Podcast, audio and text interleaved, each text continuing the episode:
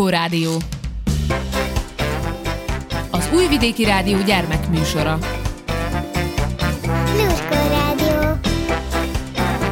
Lurkó Rádió. Köszöntelek benneteket, kedves hallgatóim, kicsik és kicsit nagyobbak.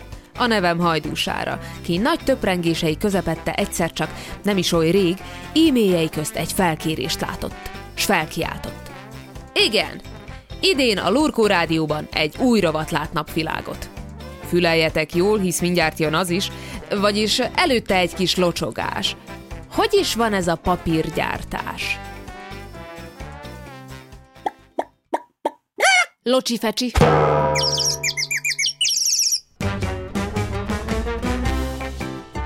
A füzeteid, a tankönyveid, a házi olvasmányaid, a könyvtárban és a polcaidon lévő összes könyv, a kifestőid és a Petőfi Sándor összes költeménye című versesköteted is valaha fák voltak. Nehéz elképzelni, ugye? No de hogyan is válik a kemény, göcsörtös fa sima, hajszálvékony papírlappá? Nézzük csak! Először is a fákat kivágják és a rönköket halmokba rakják. Ezután elszállítják őket a papírgyárba. Egyébként egyes fák megújuló kitermelésből származnak, vagyis olyan ültetvényekről, ahol a kivágott fák pótlására új fákat ültetnek. Hát nem csodálatos? A papírgyárba kerülésük előtt a farönköket egy forgógépbe teszik, ami lehántolja róluk a kérget. A fakéreg nem alkalmas a papírgyártásra. A farönkök ezután egy aprítóba kerülnek, ami kis hasábokra vágja fel őket. A hasábok egy hatalmas futószalagon megérkeznek a papírgyárba, és a hasábokat péppé aprítják, majd savban megfőzik, amitől a pép megpuhul. Ezután a pépet kifehérítik, hogy fásbarna színárnyalata eltűnjön. A művelet végeztével puha, fehér paszta lesz belőle. A péphez vizet és különböző töltőanyagokat, például agyagot kevernek. Ezek kitöltik a farostok egyenetlenségeit, így a kézpapír sokkal simább felületű lesz. Ezután ismét klórt adagolnak hozzá, hogy még jobban kifehérítsék. A pépet ezután egy szitaszalagra öntik, és óriási hengerek újra meg újra kilapítják, hogy ezáltal a lehető legtöbb víz préselődjön ki belőle. A préselés és szárítás hatására a rostok összeállnak, és egy folytonos szalag formálódik belőlük. Egyébként a papírgyártó gépek hatalmasak. Négyszer olyan hosszúak, mint egy olimpiai úszómedence, magasságuk pedig egy három emeletes épületével vetekszik. Hihetetlen. A papír ezután átkerül a papírgyártógép leghosszabb részére, a szárítóhengerekre. Ezek 100 Celsius fokos levegőt fújnak a papírra, amitől az kiszárad és erősebbé válik. És képzeljétek, a papír a papírgyártógépen áthaladva 1400 métert tesz meg percenként. Őrület! Ezután a papír két egymástól kevesebb, mint egy centiméterre lévő forgó henger között halad át. Ez biztosítja, hogy a papírt egyenletes vastagságban tekercseljék, azaz csévéjék fel. A papír ezután szórófejek alatt halad át, amelyek keményítőt fújnak rá. Ettől keményebb és fehérebb is lesz egyszerre. Végül enyvel kezelik, így a tinta maradandóbb lesz a papíron, mikor nyomdába kerül. A hatalmas papírszalagot egy óriási acélorsóra csévélik, azaz tekercselik fel. Egy gép ezt az orsót aztán kisebb darabokra vágja szét. A kisebb borsók ívvágóra kerülnek, ami lecsévéli, azaz letekercseli a papírt és különböző méretűre vágja. A lapokat ezután műanyag csomagolással látják el, majd raklapokra halmozzák és raktárakban helyezik el, ahonnan a boltok és a különböző cégek bármikor rendelhetnek belőlük. Tehát így készült a kedvenc mesekönyved is. És az eszedbe jutott valaha, hogy amikor kinyitsz egy könyvet, akkor azokat a szavakat olvasod, amelyeket az író a saját dolgozószobájában papírra vetett. Talán éppen az éjszaka közepén. Olyan, mintha az ötlet az író fejéből egyszerűen csak átrepülne a tiédbe. Igaz? De milyen utat jár be egy könyv, amíg eljut hozzád? Először is a szerzőnek kipattan a fejéből egy remek ötlet, amit papírra vet. Ezután újra elolvassa, átírja, illetve ha szükséges, kihúz belőle részeket, vagy esetleg új fejezeteket illeszt bele. Ez a folyamat több mint egy éven át is eltarthat. Megszületett a történet. A szerző meg persze azt szeretné, hogy mások is elolvassák.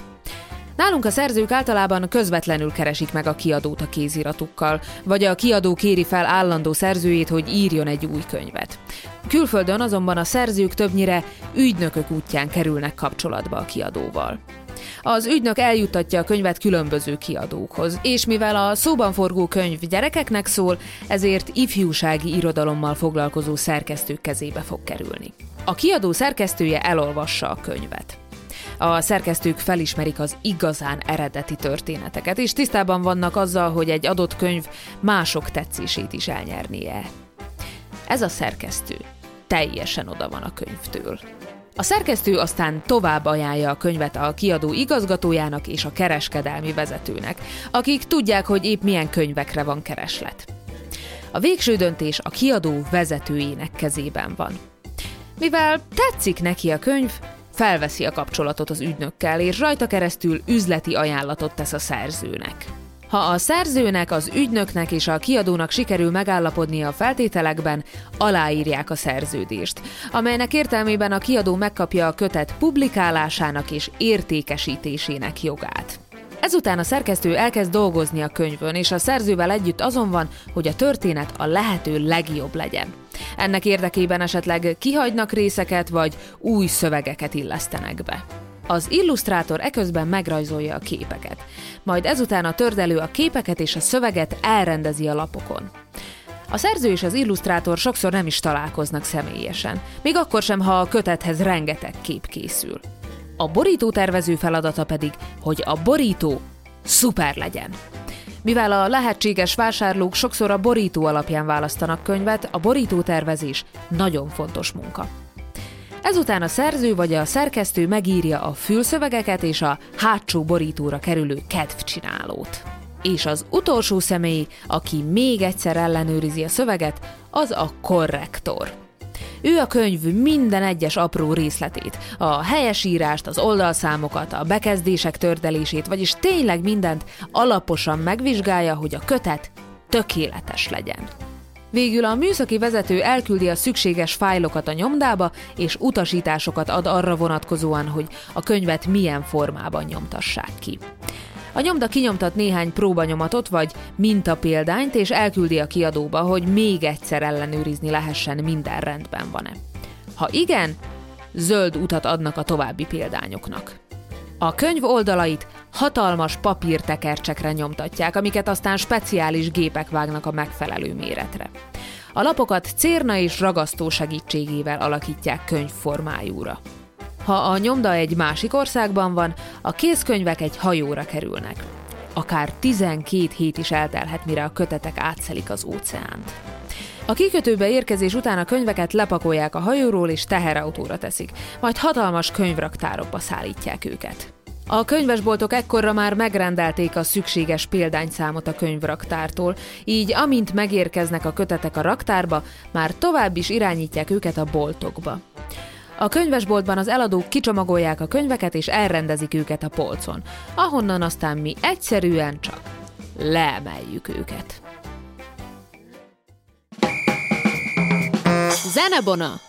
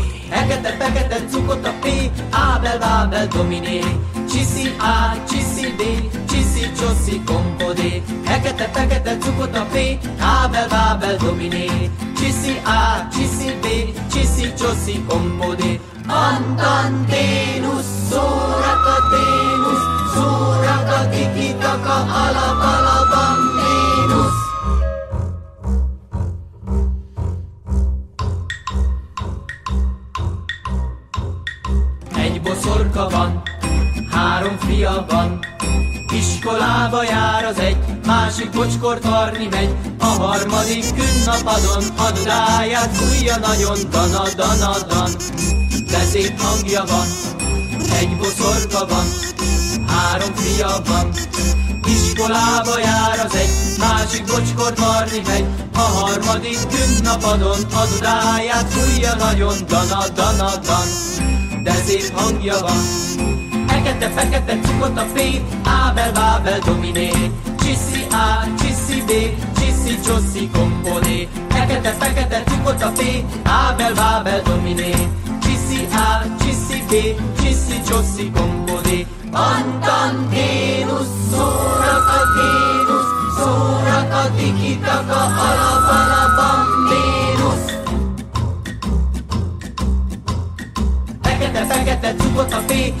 Ábel, Bábel, Dominé. Csiszi A, Csiszi B, Csiszi, Csoszi, Kompodé. Fekete-fekete cukot a fé, Ábel, Bábel, Dominé. Csiszi A, Csiszi B, Csiszi, Csoszi, Kompodé. Fekete-fekete cukot a fé, Ábel, Bábel, Dominé. Csiszi A, Csiszi B, Csiszi, Csoszi, Kompodé. Fekete-fekete cukot a fé, Ábel, Bábel, Dominé. Csiszi A, Csiszi B, Csiszi, Csoszi, Kompolé. Fekete-fekete cukot a fé, Ábel, Bábel, Dominé. Csiszi A, Csiszi B, Csiszi, Csoszi, Kompolé. Fekete-fekete cukot a fé, Ábel, Bábel, Dominé.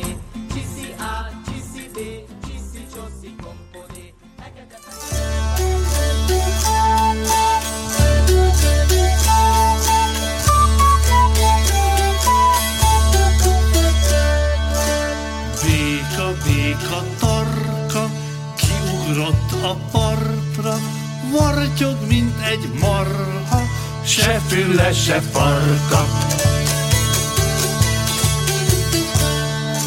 Kígyó, kígyó, tarka, nincs füle, csak farka, ölel, de nincs karja, se füle, se farka. Bálna, bálna, tarka, nincs füle, csak farka, több tonnányi tarja, se füle, se farka. Szép papucs állatka, nincs is papucs rajta, átlátszó falatka, se füle, se farka. Béka, béka, tarka, kiugrott a parkra, vartyog, mint egy marha, se füle, se farka. Kígyó, kígyó, tarka, nincs füle, csak farka, ölel, de nincs karja, se füle, se farka. Bálna, bálna, tarka, nincs füle, csak farka, több tonnányi tarja, se füle, se farka. Szép papucs állatka, nincs is papucs rajta, átlátszó falatka, se füle, se farka.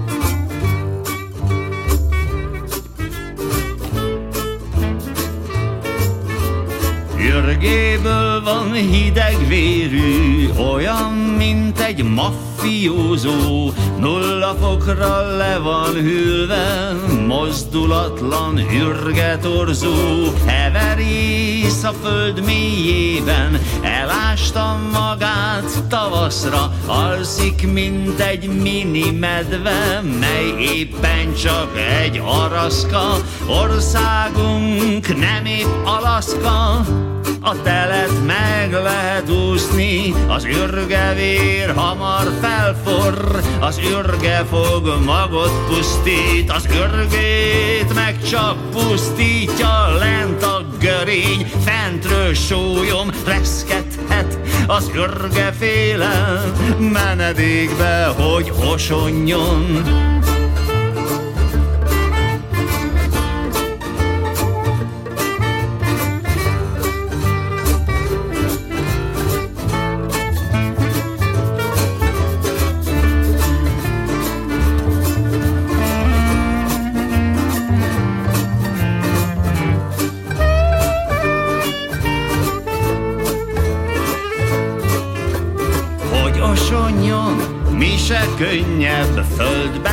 Cikáz alagútja, hosszú járat, szűk bejárat.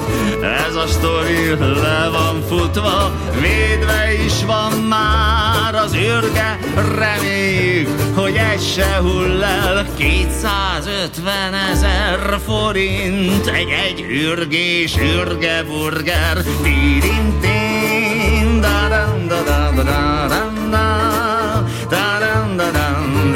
da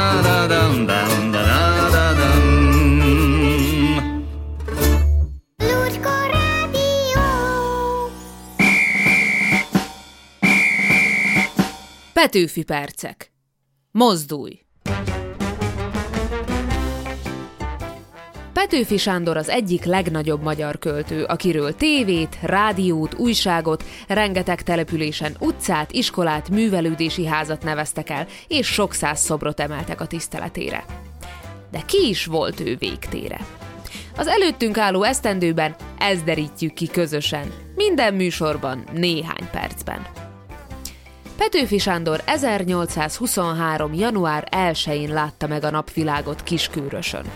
Tehát idén ezen a napon az új esztendő első napját, illetve Petőfi születésének 200. évfordulóját is ünnepeltük. Költői karrierjét 18 éves korától számítjuk, ekkortól már újságokban is megjelentek művei. Földi életét sajnos csak 26 éves koráig élhette, de karrierje 8 éve alatt igen termékeny volt, ugyanis mintegy ezer verset költött. Ebből körülbelül 850 maradt fenn az utókor számára.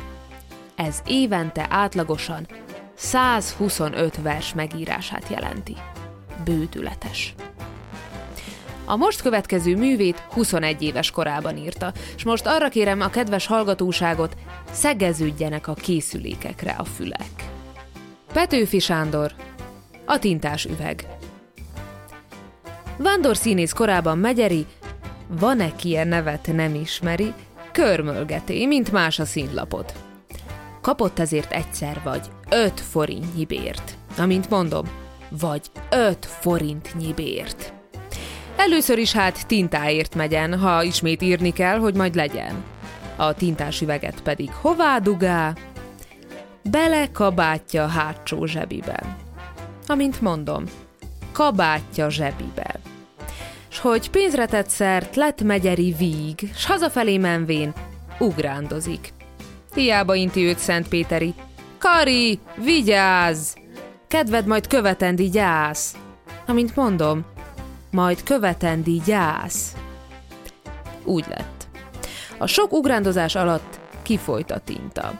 Foltja megmaradt. Megyeri elbúsul kedvét szegi neki a folt, mivel csak egy kabátja volt. Amint mondom, csak egy kabátja volt.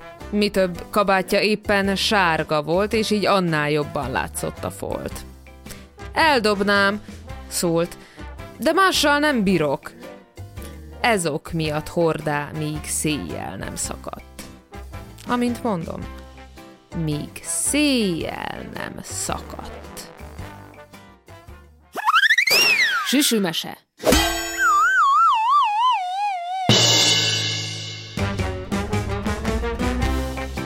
Varró Dániel Bögre az úr Petőfi Sándor Diákkorában Petrovics Sanyi, kiről manapság annyit hallani, úgy döntött, hogy vándor színész leszen. Hiszen mit ér a fej, mit nem övez babér. Amint mondom, mit nem övez babír. Tüstént egy társulathoz ment tehát, hol kérelmét nevetve hallgatták, s szintúgy nevetve válaszolnak is. Na, kiskomám, előbb légy túl az iskolán. Amint mondom, légy túl az iskolán. De Sándorunk csöppet sem búsula, úgyis csak nyűg vala az iskola, kinek elméjét, lelkét egyaránt a láng fűti. Ugyan mit oktatnak neki? Hát kérdem én, mit oktatnak neki? Kinek keblébe lángfolyam tolul? Minek tanuljon az direktor úr? Az minden földi oskolát kiárt. Kiállt! S a szód vígan visszhangozzá a szót. Amint mondom, visszhangozzá a szót. De mámor perce, miért vagy oly rövid? Meghalla mindent hegyiről tövig az ordatja, s mert lágyszívűbb a kor, akkor se volt. Elverte gyermekén a port. Amint mondom, elverte rajta a port. Zenebona!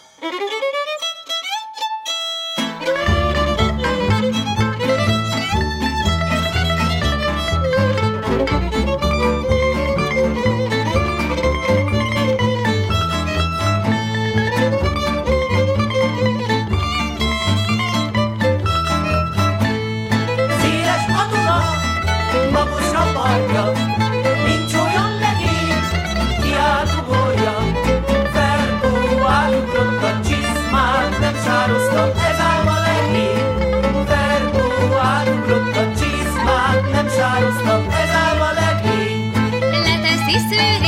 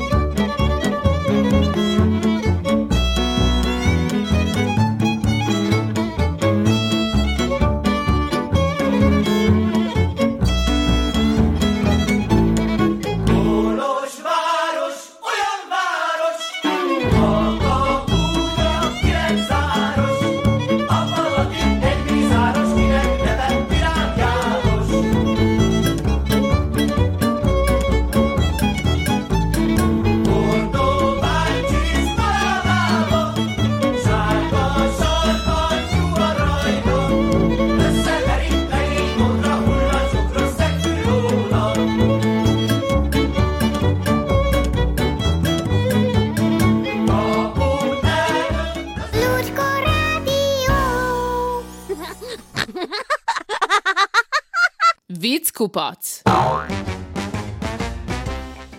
Mit mond Petőfi Sándor, amikor forró vízbe dobja a dalait? Forr a dalom! Irodalom órán.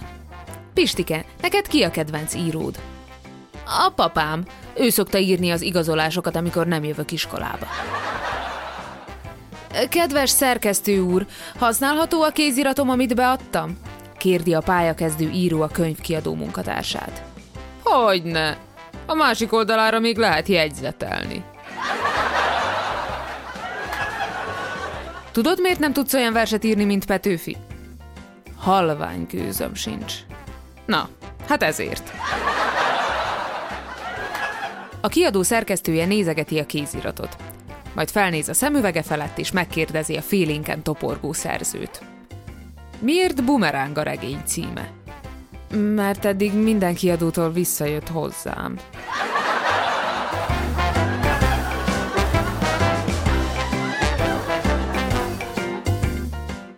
Eddig tartott az idei első Lurkó rádió mára.